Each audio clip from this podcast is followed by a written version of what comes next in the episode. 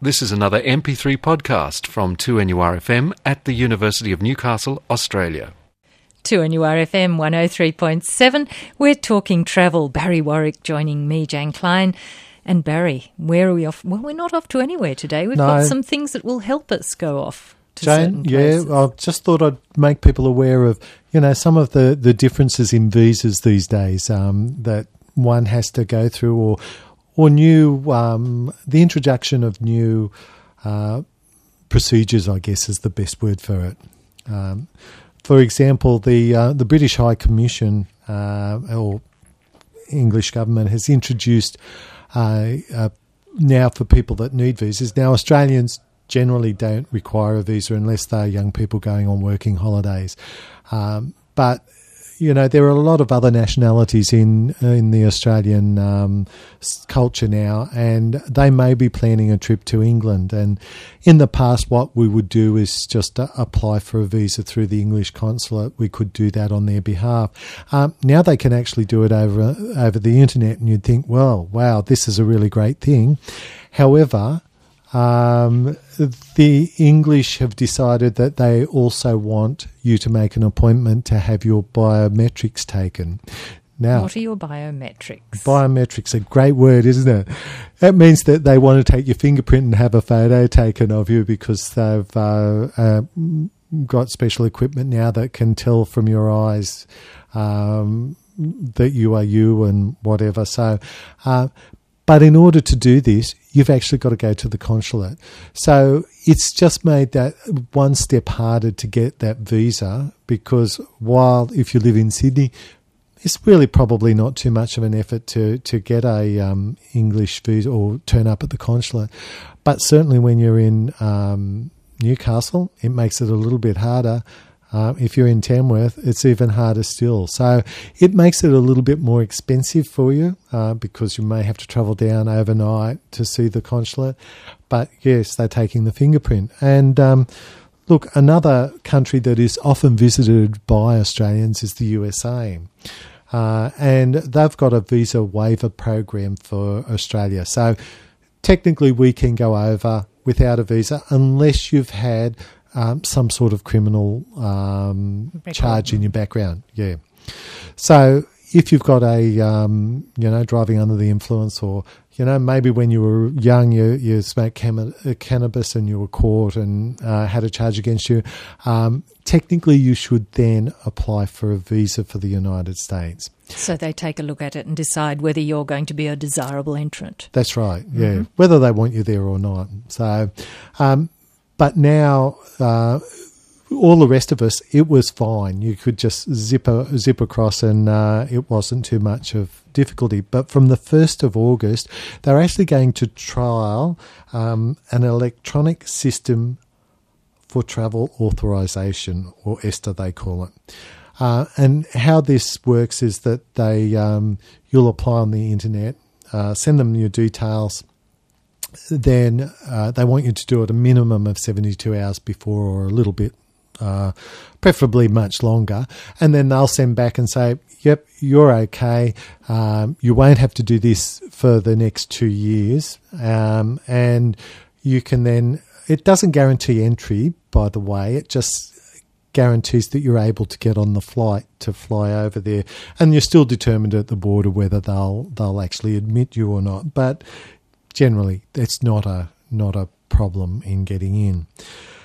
But with this uh, electronic system, uh, I believe that after this trial, from around about the 12th of January, um, it'll become a mandatory exercise uh, that you, you actually have to obtain this. And that for all those countries where previously you didn't need to to get a visa or a visa waiver.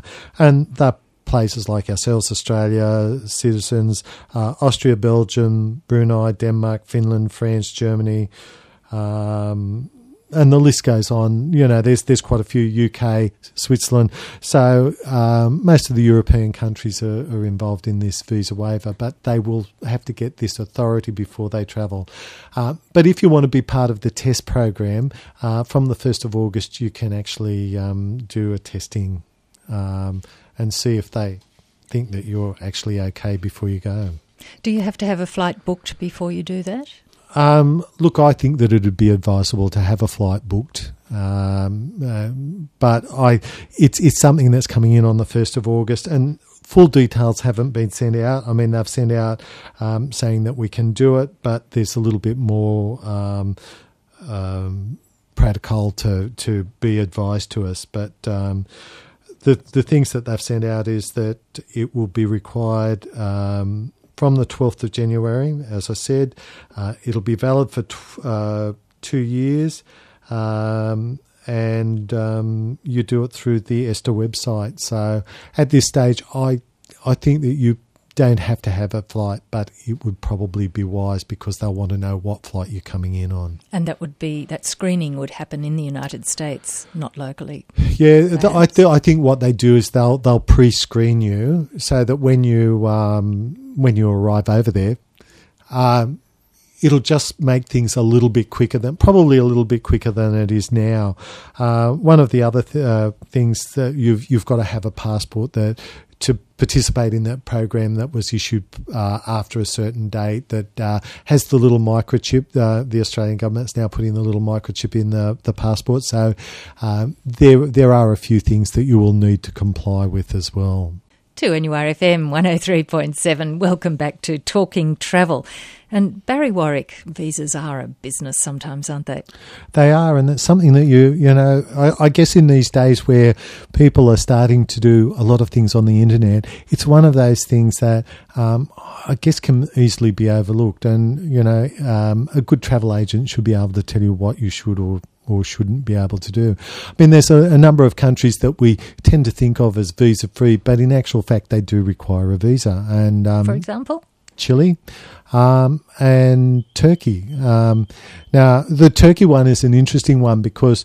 Um, well, in both cases, or even Bali, you've the the three of them, you do actually have to pay for a visa on arrival.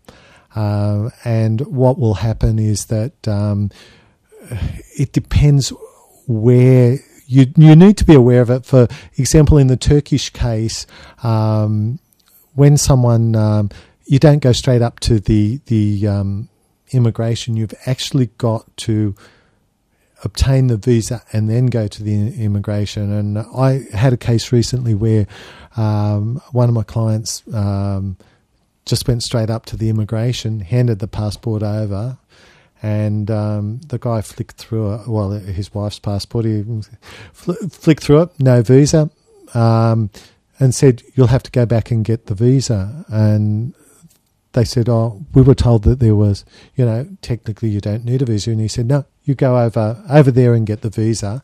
So they then had to walk back, but he wouldn't give the passport back. So then he had to go back and try and get the visa for his wife without actually having a passport. And really, I guess it's it's it's a way of um, a quasi tax, I suppose. But um, you know, by this stage, he's been told that he should never ever part with his passport. Here's this official.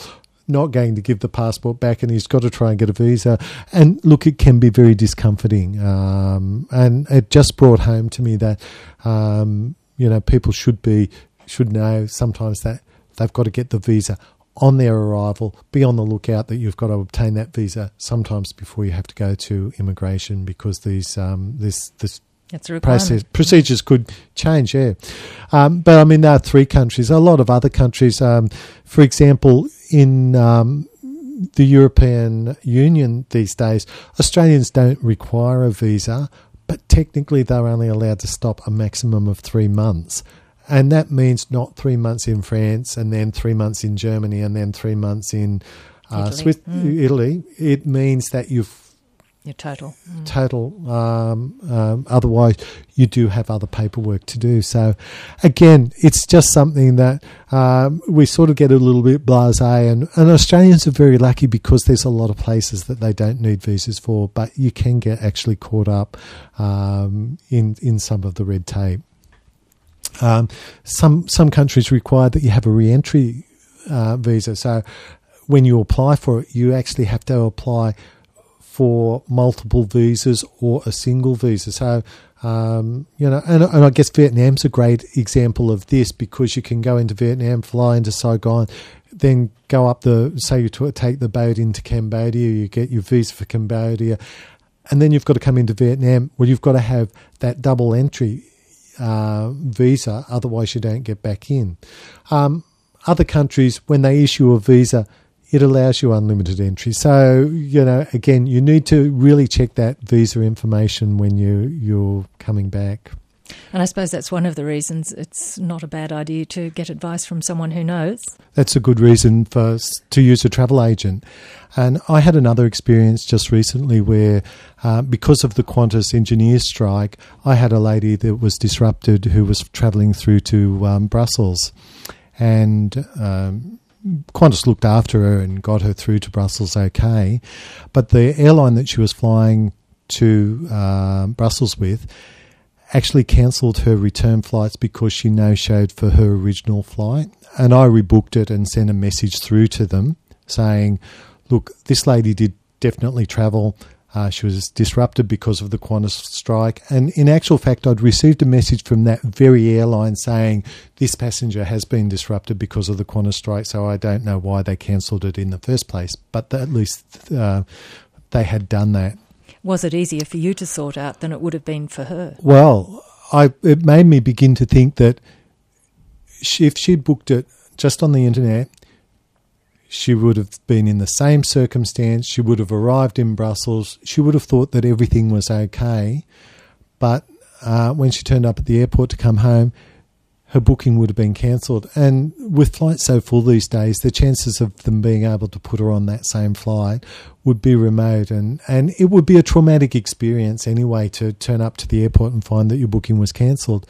And even for me, with all my expertise dealing with this airline uh, and an Indian air um, call centre, it took me two and a half hours to sort it out um, and that was in the end by ringing Qantas, and Qantas were extremely helpful, and I'll give them full marks. They were they were excellent to deal with, but the other airline uh, and the passenger had been actually ticketed on the other airline's paper were extremely unhelpful. So um, I, I, just shudder to think what traumas that passenger would have gone through uh, if the airline was so um, so unhelpful at the other end as well. And we'll be talking travel again next Friday after the one o'clock news here on 2NURFM 103.7.